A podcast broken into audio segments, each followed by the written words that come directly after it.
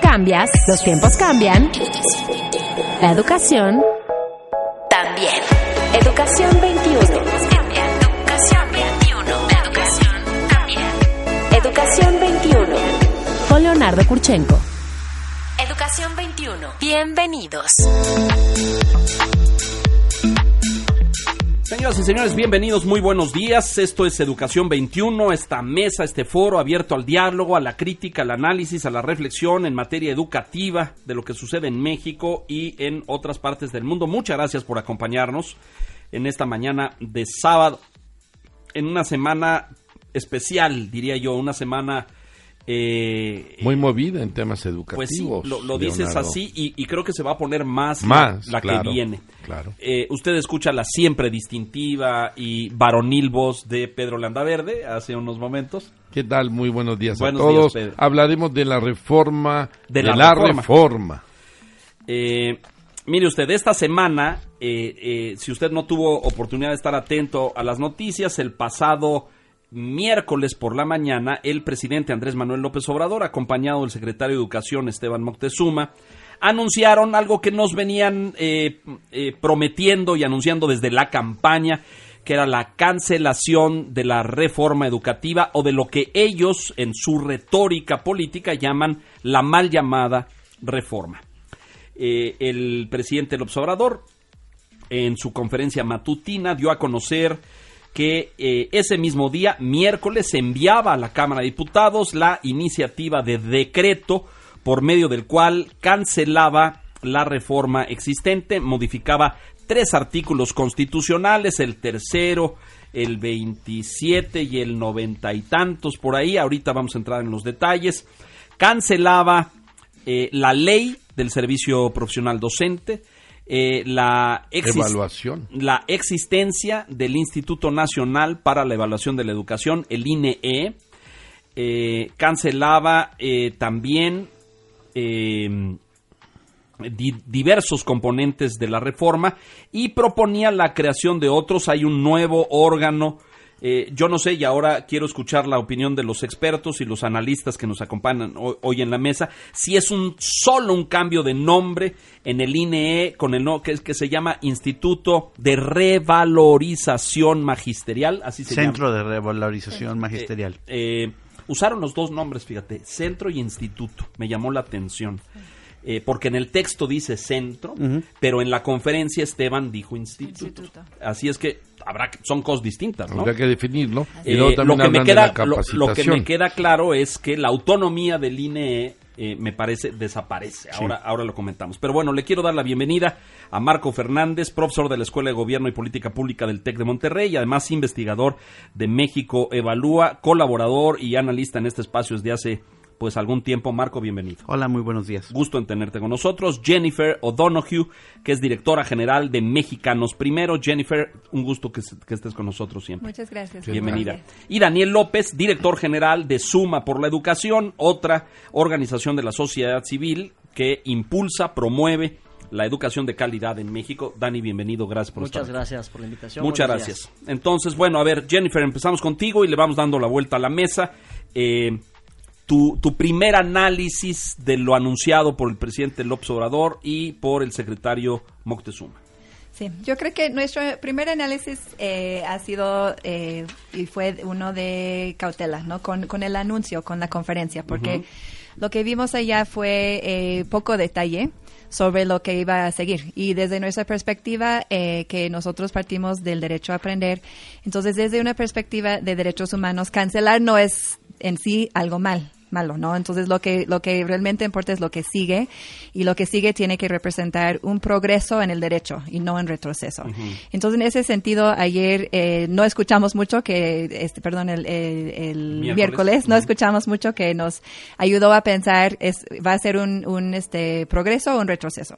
Pero ya que tu- tuvimos oportunidad de leer la iniciativa, la propuesta en sí, sí eh, tenemos preocupaciones muy serias eh, que puede representar un retroceso muy importante y a mí me gustaría empezar con lo que consideramos lo más fundamental, que es el derecho a aprender de los niños. Entonces, Lo que vemos ahorita es una visión muy limitada, una definición del derecho a la educación que se limita más que nada al acceso, a la cobertura. Eh, y en ese sentido sí es eh, regresarnos en el tiempo, porque a nivel eh, mundial y así como en México desde 2013 se ha definido el derecho a la educación como el derecho a aprender. Entonces lo que sí es importante y lo que sí el Estado tiene que garantizar es el aprendizaje de cada persona. ¿Lo anunciado pone en riesgo ese derecho a tu juicio? ¿A juicio de mexicanos? primero. Sí, sí, quita, quita toda palabra aprender o aprendizaje del artículo tercero y también eh, pone lo que es eh, el interés supremo, que entendemos que es el interés superior, pero dice de la impartición de la educación. Entonces, el interés superior de la niñez no es por la impartición de la educación, es para que pueda aprender. y desarrollarse. Y también otra cosa en la misma línea que nos preocupa mucho es que quita eh, en la reforma de 2013 al artículo tercero establecieron cuatro elementos que el Estado tenía que garantizar para garantizar el derecho a aprender de los niños, que tienen que ver con la parte de la, las, los, docentes, los directivos, la infraestructura,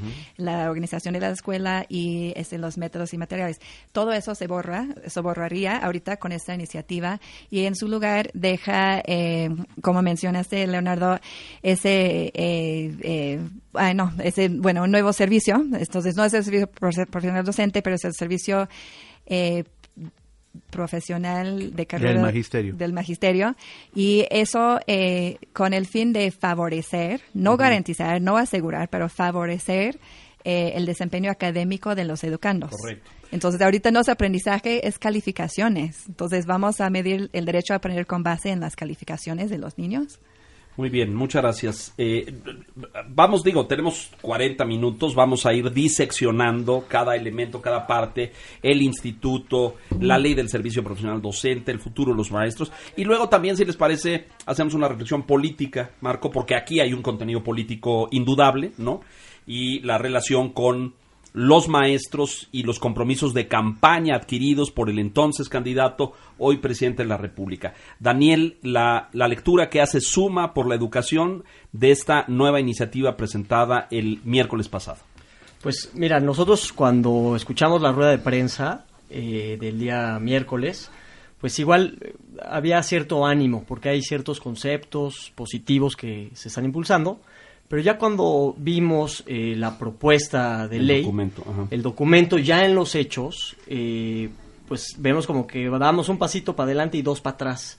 Y aparte se generan muchas, muchas dudas que, pues bueno, ya en las leyes secundarias se tendrán que definir, pero hay que estar muy alertas. Eh, eso es en términos generales, ¿no? O sea, ustedes también y coinciden con, con, Jen, eh, con Jennifer y con mexicanos en términos de que hay señales de retroceso en esto. ¿Lo estoy diciendo correctamente? ¿Sí? Sí. Sí, por supuesto, ¿no? Y, pongo un, ejemplo. Em, la, la ley vigente lo que promueve es pues la idoneidad de los docentes y para que ellos puedan ingresar a, pues, al servicio, eh, requieren eh, pues, pasar por un concurso eh, de oposición. Claro. Entonces es hay lo, que tiene la ley vigente que es fue una pues un trabajo de años claro, lograrlo fue que haya un mecanismo que garantice que los maestros que tienen las capacidades sean los que estén frente a grupo, ¿no? En el en el ingreso por lo menos, ¿no? Y pues ahora ese concepto desaparece de la Constitución en la nueva propuesta. Entonces, pues bueno, ahí quedan muchas dudas. Que es como volver a, a ver si lo pongo, lo puedo poner en, lo que, una de las cosas que aportó la reforma, la reforma, eh, la reforma vigente, eh, la de, la del gobierno de Enrique Peña Nieto, tuvo luces y sombras. Aquí comentamos muchas veces los aciertos o, o las partes que les faltaba por desarrollar. Pero a lo mejor una de esas es lo que estás diciendo, es decir, para ser maestro hay que cumplir con una serie de características, no, no lo pongamos en términos de requisitos, pero pues tener un perfil, tener una preparación, tener una formación, tener una serie de habilidades y de competencias, y la ley lo establecía, ¿no? este principio, había como un filtro, para ser maestro hay que pasar por un filtro. Es, y, el nuevo proyecto borra eso y volvemos al esquema donde pues, la puerta está abierta para que entre el que sea. Exactamente, y pues bueno, en declaraciones posteriores del nuevo gobierno lo dejan a la buena voluntad política, eh, pues para que no haya eh, venta de, plazas, por así decirlo, ¿no? Entonces, bueno, acabar la corrupción... Esteban dijo en la conferencia algo como perseguirán eh, por todos lados cualquier señal de corrupción o de cosas, pero... Pero si no hay una ley que lo sustente... para, para, este, denunciarlo. Pero si no hay una ley que lo sustente, ¿qué persigues? Si, si la ley no está. No, no, claro, la ley no... Eh, no hay un marco jurídico que condene esa conducta. Exactamente, ¿no? Entonces, ese es, por ejemplo, uno de los grandes pasos que vemos que son para atrás, ¿no? También coincidimos, coincidimos con la parte del aprendizaje. Y bueno, hay otros conceptos que, que se refuerzan. O sea, lo que ustedes están viendo es que podríamos volver al esquema de venta de plazas o de herencia de plazas docentes. Pues no hay un marco jurídico que lo impida. Correcto. En la propuesta. Muy bien. Bueno, ahí está. Eh, eh, Marco, tú trabajas esto desde la docencia, pero también lo trabajas desde México Evalúa. ¿Qué lectura haces de lo que escuchamos el miércoles? Bueno, primero agregaría una parte que, eh, que se omitió en términos del contenido de la reforma, que tampoco es menor. La promesa de incorporar al artículo tercero constitucional el derecho universal a la educación superior. y eso es muy importante y, por, y eh, pues no sé si positivo o retórico sí. Retórico sí porque hoy tenemos cobertura del 33% y bueno, prometer pues no empobrece. Digo, todos los gobiernos lo han hecho. Desde el 92 dijimos que era obligatorio la también en la Constitución la secundaria. Exacto. Y llevamos 26 años y no tenemos cobertura universal en secundaria. Luego incorporamos preescolar y media superior y estamos muy lejos de una cobertura universal en estos niveles educativos. Eh, para ponerlo así en términos muy concretos, el que se agregue al texto constitucional como un derecho garantizado para los ciudadanos no automáticamente convierte en que todo el mundo va a tener acceso a la universidad. No cambia la realidad, eh, pues lamentablemente, porque pues es mucho más complejo poder hacer eh, realizable este derecho constitucional.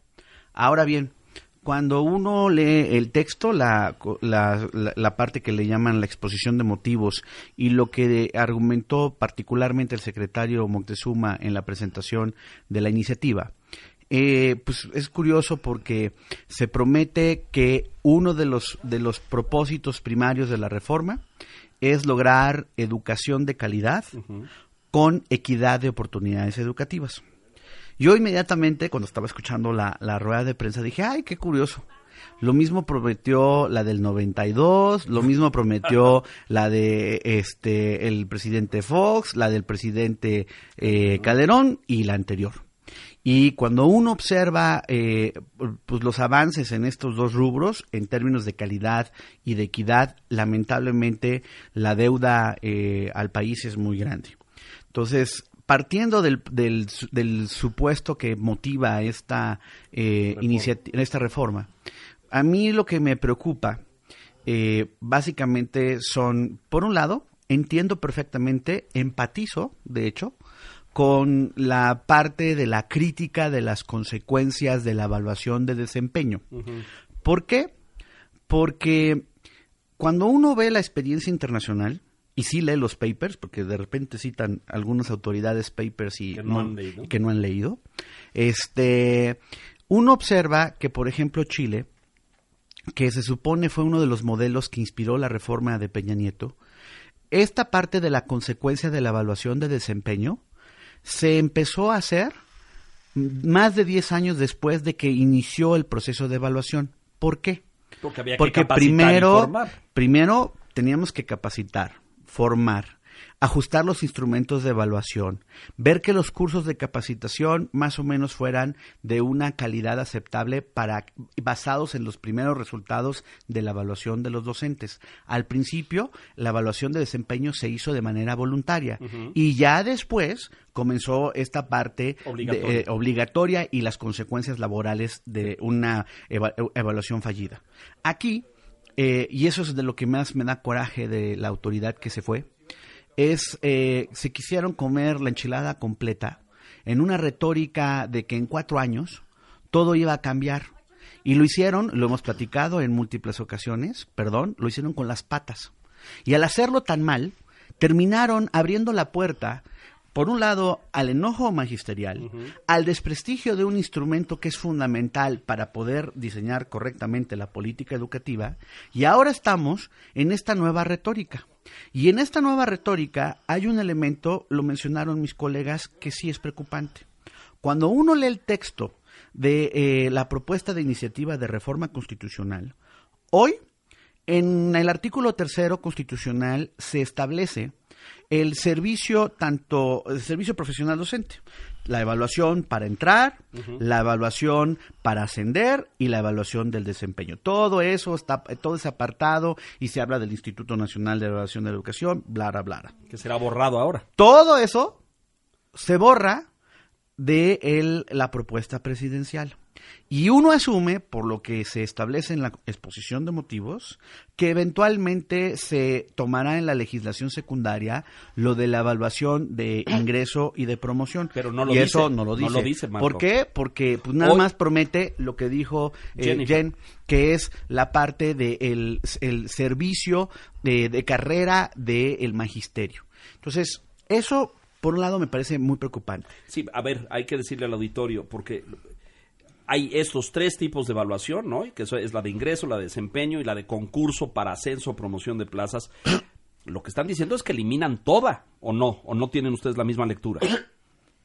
Eh, sí, bueno, lo que tenemos, lo que vemos ahorita, perdón, es eh, que desde la Constitución se elimina este, cualquier mención de la evaluación. Entonces, eh, sí, tendríamos que pensar, ¿no? Si se va o no incluir eso como parte de, de las leyes secundarias. Y eso me parece de entrada un grave retroceso. Un grave retroceso. El segundo retroceso es justo el Instituto Nacional para la Evaluación de la Educación, tanto desde la perspectiva educativa como desde la perspectiva como un órgano autónomo y sus implicaciones políticas de ser el primero que quieren desaparecer.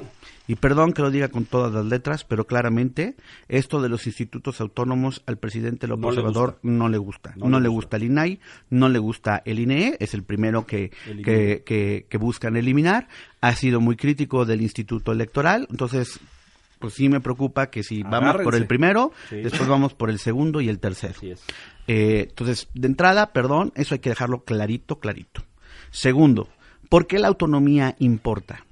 Porque tiene, por supuesto, muchas áreas de mejora y se los hemos dicho en estas mesas a los colegas del INE en términos del trabajo que desempeñan. Pero la autonomía, por problemas que sí han tenido en el pasado y demás, pero la autonomía les permite a esa autoridad servir como un contrapeso de la eh, de la autoridad educativa, tanto federal como de los estados. ¿Qué va a pasar? ¿Cuál es la propuesta de estos señores?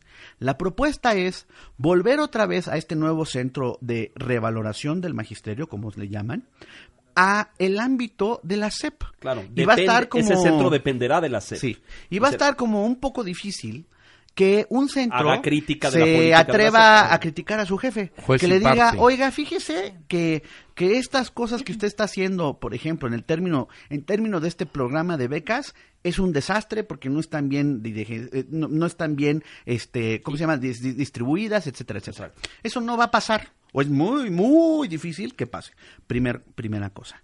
Segunda cosa, a este centro, dice la iniciativa, que ahora, además de la parte de estar haciendo la evaluación de la política educativa, se le avienta la responsabilidad de la formación de los, docentes. Exactamente. Y, perdón, sí quiero explicarle a la audiencia, y, y, lo saben muchos de los maestros que nos están escuchando. La deuda histórica del Estado mexicano está aquí en la parte de la formación. Las cinco reformas, bueno, esto va a ser la quinta, las cuatro reformas anteriores que le preceden a esta, desde el 92, todas, todas han prometido que ponen a la formación de los docentes como una prioridad. Y todas, todas han fallado en la calidad de esa eh, capacitación docente. Al aventarle la responsabilidad a este centro que va a depender de la SEP, pues va a ser como que muy difícil en el sentido que otra vez también va a ser juez y parte. Los los evalúo, los preparo y los evalúo. Y además, ¿cómo le voy a dar? O sea, van a tener que entonces aumentarle sustantivamente al presupuesto y una de las críticas que le hacen al INE es que tiene mucho presupuesto. Jen. Sí, yo sí este, quiero regresar a, ese, el punto del derecho de los niños, pero junto con el, derecho de los maestros. Y yo creo que algo que sí hay que reconocer en esta propuesta de iniciativa de cambio del artículo tercero es que sí pone y reconoce por primera vez el derecho del maestro a la formación desde nuestra perspectiva es un planteamiento importante, pero muy incompleto, porque de nuevo dice que este, el magisterio tiene, los maestros tienen el derecho de acceder a un sistema permanente de actualización. Entonces, de nuevo, es acceso a cursos, pero no es garantizar la calidad de esos cursos. Como comenta. Es la historia. Como comenta Marcos. Bueno, el problema ha sido la cursitis en México. Sí, y de nuevo la importancia de un instituto autónomo, porque si ese instituto, instituto tiene, este, ahorita es el instituto encargado de vigilar el derecho de los niños, pero si también podemos incluir el derecho de los maestros en la Constitución, entonces necesitamos igual un instituto autónomo para vigilar el cumplimiento de sus derechos. Sí, eh, coincido total, totalmente en la parte de la autonomía. El hecho de que sea autónomo, pues nos, nos da la expectativa de que podamos tener evaluaciones imparciales. Y eso creo que es muy valioso porque realmente sabemos dónde está el nivel de educación en México.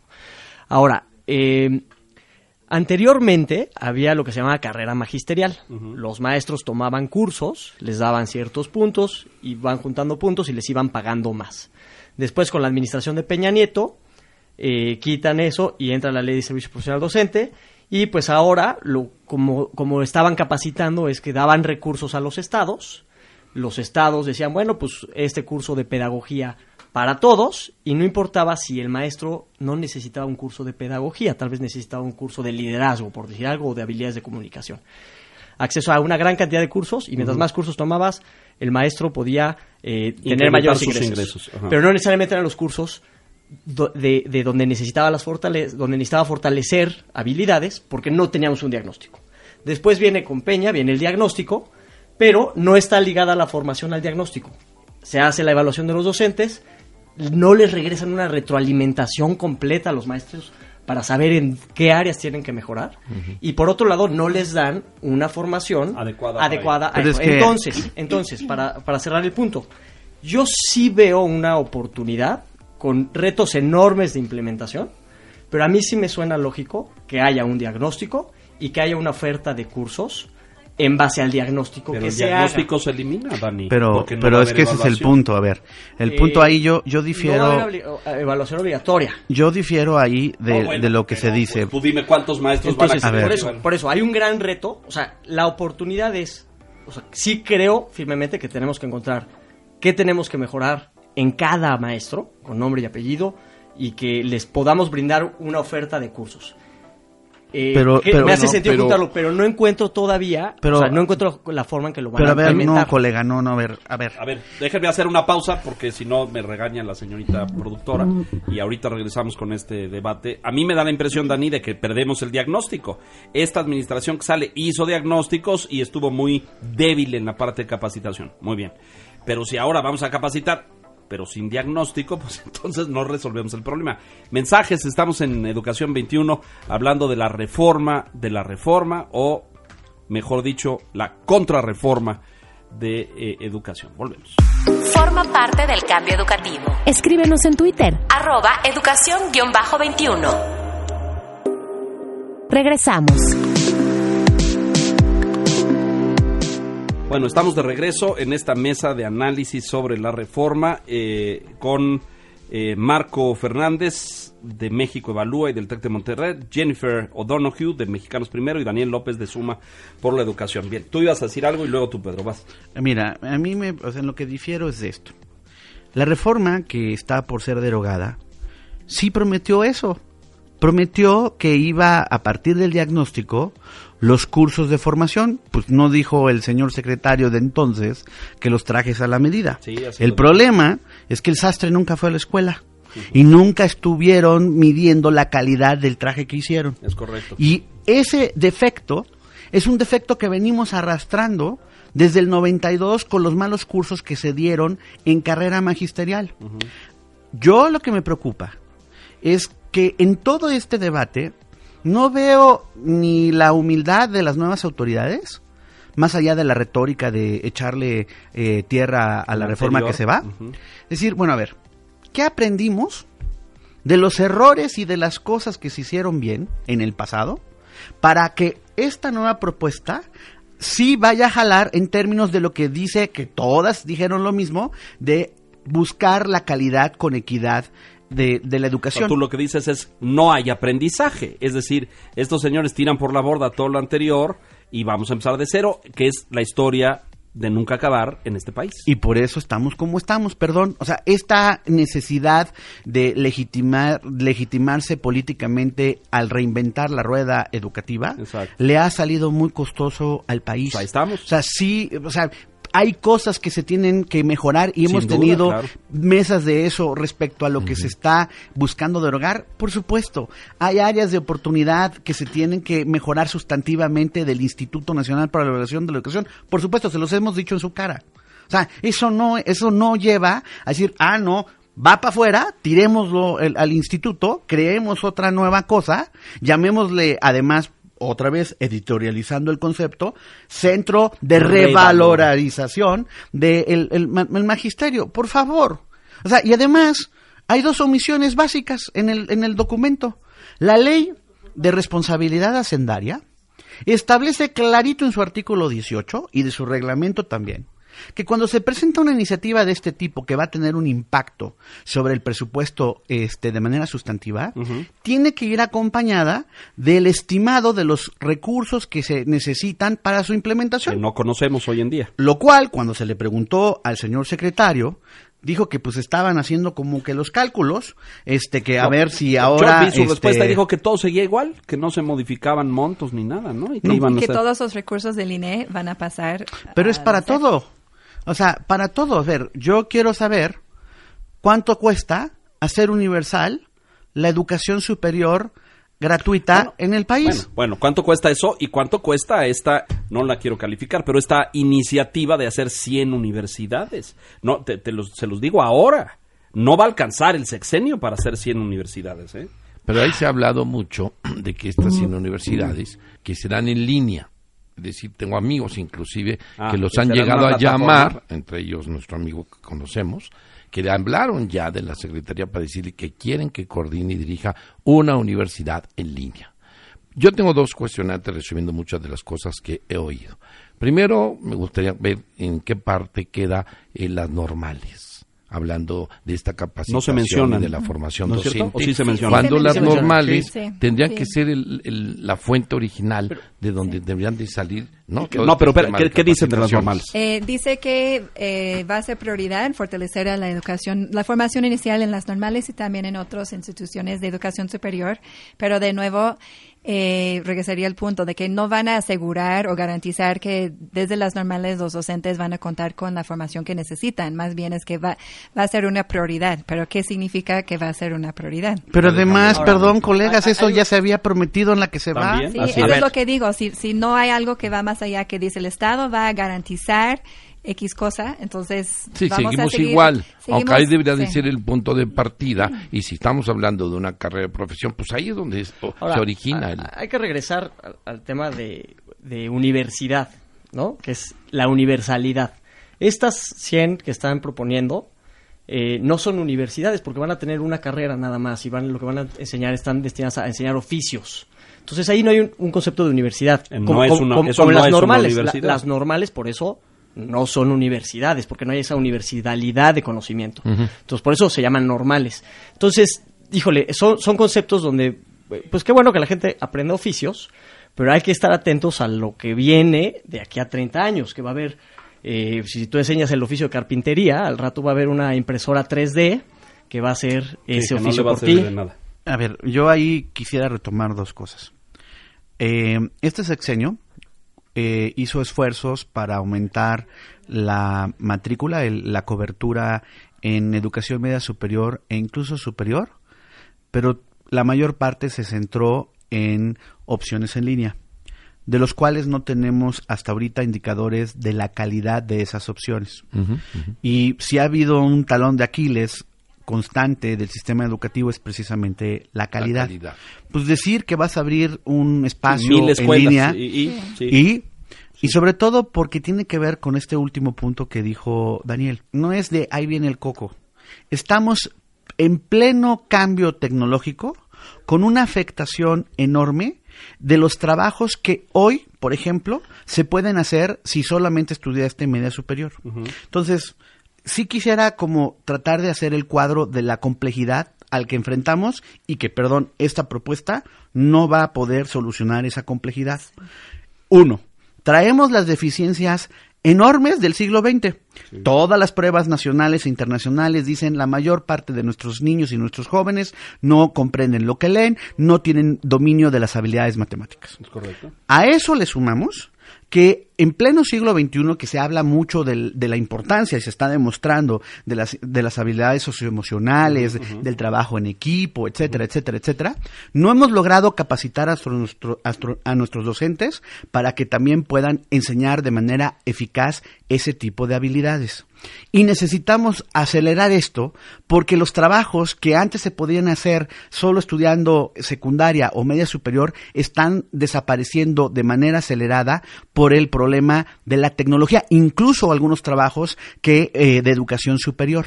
Entonces, cuando tú haces todo ese cuadro y observas esta eh, propuesta, perdón, esta propuesta ve hacia el siglo XX.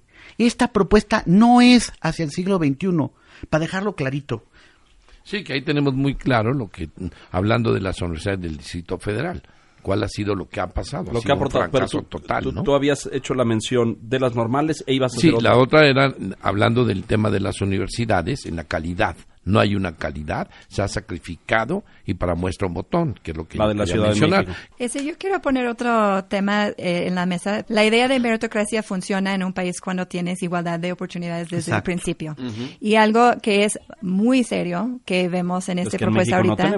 en México no tenemos y en, la, en esta propuesta, esa iniciativa que presentaron el otro día, borran de la Constitución la educación inicial. Entonces, borran de un plumazo el derecho de las, las niñas y niños de 0 a 3 años a una educación. Y ahí es donde nace la brecha. Entonces, eh, eso... Estamos de entrada colocando a toda una generación de la, mexicanos en un Ese punto, ese punto que dice Jennifer es muy importante. A ver, dos cosas. Y por eso hay que ser cauto con el argumento de la meritocracia. Primer eh, problema en México tenemos una profunda desigualdad de oportunidades educativas y todas las reformas anteriores lo han reconocido.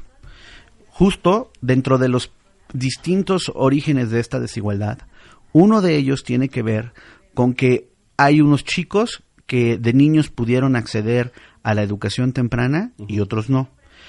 Toda la investigación moderna ha estado eh, mostrando que no es que, ay, no, es que mira, va a ir al kinder, al, va a ir al, a, este, al, maternal, y eso no importa, no. Sí tiene un efecto muy sustantivo en, el desarrollo de, los chicos. Las, las, brechas no nacen eh, en la media superior o en la superior, nacen en la primera infancia y al preescolar. Entonces los, chicos llegan al preescolar ya con las diferencias muy marcadas y eso ese, mucho tiene que ver porque el, 96% del desarrollo de nuestro cerebro es en los primeros tres años de vida. Entonces eso sí es algo que consideramos muy grave. También hemos hablado con algunas personas en el nuevo gobierno y han dicho, pero esta es la educación preescolar Hicimos, no, la primera infancia no es la educación preescolar. Estamos hablando de 0 a 3, la educación inicial, que sí fue un derecho que existía, bueno, que existe hoy, pero está en riesgo. Está en riesgo de que van a tomar la decisión de decir que los niños chiquitos no tienen derecho a la educación. Pero además preguntarles esto, eh, ahorita aprovechando lo que dijiste, ¿los han consultado? Eh, ¿Este nuevo equipo habló con Mexicanos Primero, con Suma, con México Evalúa? Con nosotros, bueno, este, yo a título personal he hablado con eh, un pedazo del equipo de, de, este, de Esteban Montezuma, no con el secretario, con un pedazo del equipo. Eh, han sido diálogos muy abiertos, eso lo reconozco. Eh, lo que no sé, dado la experiencia en otros ámbitos que también estudio, que es como el, tema, por ejemplo, corrupción y demás, no sé si, si están dispuestos a escuchar o solamente a oír. Todavía eso no lo he podido eh, discernir. Ya, ya podrías haber sacado una conclusión si después de lo que viste que presentaron, escucharon algo de, lo que les dijiste. Pues no va por la, la parte óptima. Me, quedo con eso. Dani, ¿a ustedes los han consultado? No, no, no hemos tenido cero. Diálogo, nada. Mexicanos primero. Nosotros sí hemos estado en contacto eh, con, y yo diría con los tres poderes, entonces con el este poder ejecutivo, legislativo y también con el poder judicial, porque hacemos litigio estratégico también. Hemos presentado, hemos preparado este notas, hemos presentado esa información con distintas autoridades y de decirse nos han escuchado o no, yo creo que en, en parte eh, es difícil en nuestro trabajo atribuir este lo que pasa, ¿no? Entonces nosotros sí llevamos un rato hablando de, de los derechos profesionales de los docentes, por ejemplo, y hemos entregado notas específicamente sobre eso. Entonces, en ese sentido, nos da mucho gusto ver este, una mención del derecho de los maestros a la formación desde, la, desde esta propuesta, pero tampoco podemos decir que fue por nosotros. Pero a eh, mí hay una parte que, que sí quiero... ¿Qué proceso sigue ahora? Eh, porque es muy importante platicarlo al auditorio. El, documento presentado es una iniciativa de decreto, ¿es correcto? Es una, es una iniciativa de reforma constitucional. Es una, se va a discutir, ya dijeron que por los tiempos se irá esta discusión hasta febrero, y ligado a eso, y eso esa parte también es sustantiva, vendrán entonces las nuevas propuestas de la legislación secundaria, porque la propuesta deroga la ley del Instituto Nacional para la Evaluación de la Educación y, la, ley del Servicio Profesional Docente. Tendrían entonces que presentar las leyes que sustituyen a, estos. marcos jurídicos. Que no han presentado. Ese es el camino. ¿Qué eh, expectativa tienen ustedes de lo que pasa en el Congreso? Pues mira, a ver, viene un tema interesante que ahí va a ser, pues, eh, que la oposición, cuál va a ser su reacción ante todo esto. Yo creo que eh, pues PAN y PRI van a tener que aliarse, van a tener que identificar realmente dónde están los errores de esta propuesta y hacer propuestas muy concretas. Toda la oposición, todos los partidos tendrán que hacer ahí un, trabajo importante. Creo... ¿Lo ves viable? ¿Lo ven ustedes viable? Pues yo tengo la esperanza que también hay gente dentro de Morena que pudiera llegar a tener cierta independencia. Ojalá así sea y que puedan reaccionar y realmente ver, pues corregir los errores que ya tiene. Noto a un Dani muy optimista. Ahora, yo, yo creo que sí, es, este, lo decíamos fuera del aire. Yo viendo lo que ocurrió en la ley de la Fiscalía General, pues yo no veo este espacio para ese optimismo. O sea, yo observé que sí platicamos, sí nos llamaron a las comisiones, sí nos pidieron los puntos técnicos, se los dimos, en corto nos dijeron que coincidían, pero que había la urgencia por parte del presidente de tener nombrado a un fiscal. Y no se le movió una sola coma al documento que había propuesto el, este, el presidente. Entonces, bueno, eh, su grupo parlamentario. Entonces, eso de que el optimismo y que porque mira que hay unos que están dispuestos a ejercer su independencia, no hay uno solo uno solo que haya votado en todas las iniciativas que llevamos hasta ahorita en contra, de lo que haya propuesto el presidente. Entonces, bueno, además de eso, pues viene todavía el proceso en los estados, ¿no? Los estados tendrán también que... Eh, donde controlan 19 congresos. donde controlan 19. Entonces, viene un proceso donde yo creo que lo que tenemos que buscar es espacios para eh, debatir, para razonar, tratar de convencer. Y que le toca un poco a los que estamos aquí, es decir, a las organizaciones de la sociedad civil, a los, medios, de comunicación, de levantar la voz y decir, oigan, oigan, van a cometer una barrabasada, es decir, esto echa por tierra una serie de cosas que se ha tardado mucho tiempo en construir, porque ha costado mucho dinero. No es obra de esta reforma que se va. Y ojo, es la autonomía a lo mejor y la constitución final, pero una evaluación independiente se viene trabajando en este país hace década y media. Pero además, es, ojo, a ver, porque no, no quiero dar la, la imagen que, que, vamos a estar de paleros respecto a cómo está la reforma actual. Correcto. O sea, no. Por supuesto que es poner sobre la mesa una visión crítica propositiva de qué cosas se tienen que mejorar para justo, yo comparto el diagnóstico del, del gobierno de equidad con calidad, pero, hacerlo sensato. Pero vamos a eso. Vamos a eso. Ahorita les voy a decir, ahora que hable Jen, vamos a hacer cuatro puntos de propuesta de qué tendría que mejorarse de la reforma existente, la que quieren abrogar y cancelar, para que fuera mejor. Y Yo tengo el problema de que aquí hay un profundo contenido político. Es decir, eh, evidentemente lo que hay aquí es un compromiso de campaña si esto sirve o no para la educación, mejora o no las condiciones previas, fortalece la evaluación. Es irrelevante. Y el problema aquí, señores, es que estamos volviendo a los tiempos donde estos líderes magisteriales, ahora va a venir la batalla por los dineros, ¿eh? Por supuesto. Porque lo que ellos quieren no es mejorar la educación, ellos quieren la plata, ellos quieren tener el control del presupuesto, eso quiere la gente. Y por eso, por eso no hay esa parte del optimismo. O sea, porque cuando, por eso no va a haber esa independencia en la bancada de Morena, vamos a dejarlo claro. Eso no va a pasar, porque justo tiene este tinte político. bueno, yo también voy a pecar de tal vez de optimista, pero yo sí he estado en conversaciones con varios legisladores y legisladores que sí son de Morena y claramente no es garantía, ¿no? De que va a salir algo diferente, pero lo que yo he visto y lo que yo he escuchado con ellos es un interés en hacer algo, un interés en entender. Entonces, sí, eh, eh, revisen los, los documentos que preparamos, sí nos preguntan cosas, sí nos han pedido cosas muy específicas sobre puntos específicos de, de la, ley, ¿no? Nosotros tenemos un área eh, especial, que es especialistas, abogadas en la parte jurídica que han trabajado en, en este, elaborar legislación antes. Entonces, sí están pidiendo ayuda eh, en ese sentido. Yo creo que sí este, existe la posibilidad de que esa propuesta se puede mejorar en las comisiones, se puede este, mejorar no solo desde la oposición, pero yo creo que dentro del mismo partido de Morena hay ideas eh, que, que, complementarias o igual. Ellos, yo, yo estoy este, convencida de que el día que nosotros vamos con la presidenta de la Comisión de Educación y decirle que están este, borrando de la Constitución el derecho de los niños de 0 a 3 a la educación inicial, que no va a estar de acuerdo con eso. Ojalá que pase eso, colega. ¿Sabes por qué? Mi escepticismo, la burra no fue arisca. Yo lo acabo de observar, pasó lo mismo nos pidieron notas, nos pidieron en las comisiones, hablamos en privado, a, la Fiscalía a la Fiscalía General y al final todo dijeron coincidimos, empatizamos, prometemos que en febrero discutimos una reforma constitucional, pero tenemos una instrucción y se fue por ahí. Yo, creo que sí, lo que tenemos que exigir es seriedad eh, en este proceso y, seriedad en el análisis y seriedad también en las formas, ¿no? Por ejemplo, cuando entregan la propuesta de ley, pues que es algo importantísimo la educación de este país, pues bueno, el presidente se fue a tomar una llamada que era más importante que la educación. Con Donald Trump. Este, yo una llamada importante. Sí, una importante, pero bueno, creo que ahí hay la forma. Entonces, ahí, desde ahí estamos viendo que no se da el mensaje. Un, un segundo caso en la forma es, en la propuesta de ley, pues propone quitarle la autonomía a las universidades. Y ese es un error ¿Está en el texto, Daniel? Está en el texto.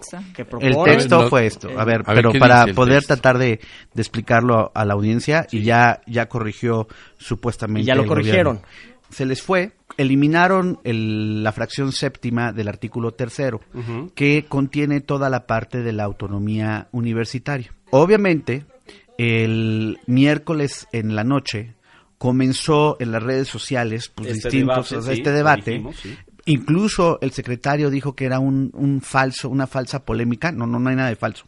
Y tuvieron que reconocer y ya mandaron una este, corrección. corrección que se les había olvidado eh, esa fracción en el texto que ellos mandaron. O sea, se retractaron. Se retractaron. La intención original, y lo discutimos el miércoles por la noche en la televisión, era retirarle la autonomía a las universidades de los estados, ¿es correcto?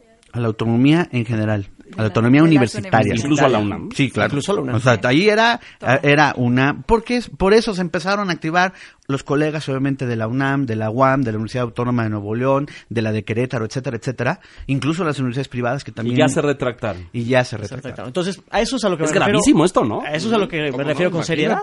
O sea, sí necesitamos exigirle seriedad a, los legisladores, Se nos va a acabar el tiempo. a la hora de Nos quedan dos minutos, les pido conclusiones. Dani, por favor.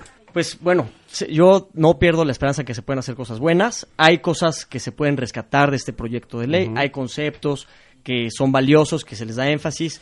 Eh, ojalá sí se dé una capacitación eh, muy pertinente a los docentes.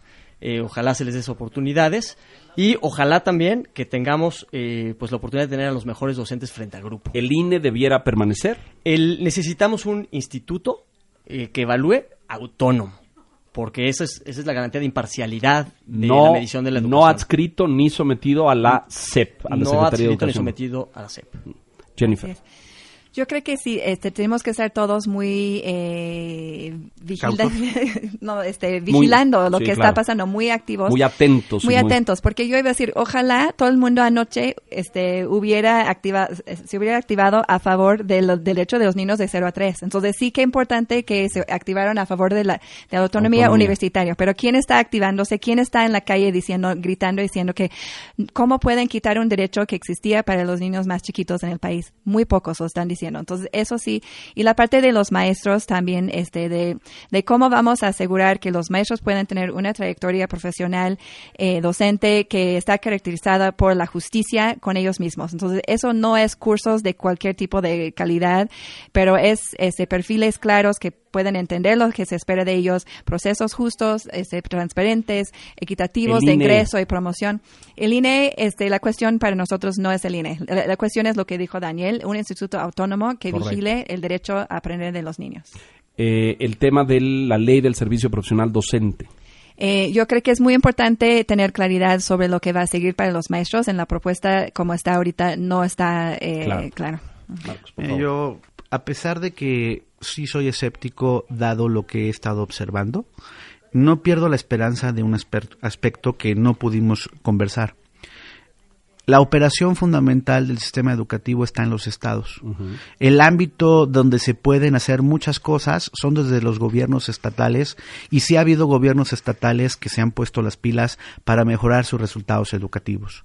Ojalá que en las semanas y meses que van a venir de discusión eh, del marco jurídico haya algunos espacios para poder utilizar los datos, la evidencia y tener una discusión más informada sobre el tema educativo lamentablemente veo sobre la mesa muchísima ideología, muchísima politización y que siempre se viste con el discurso de la equidad y la calidad educativa, pero que en el fondo realmente la preocupación educativa es menor.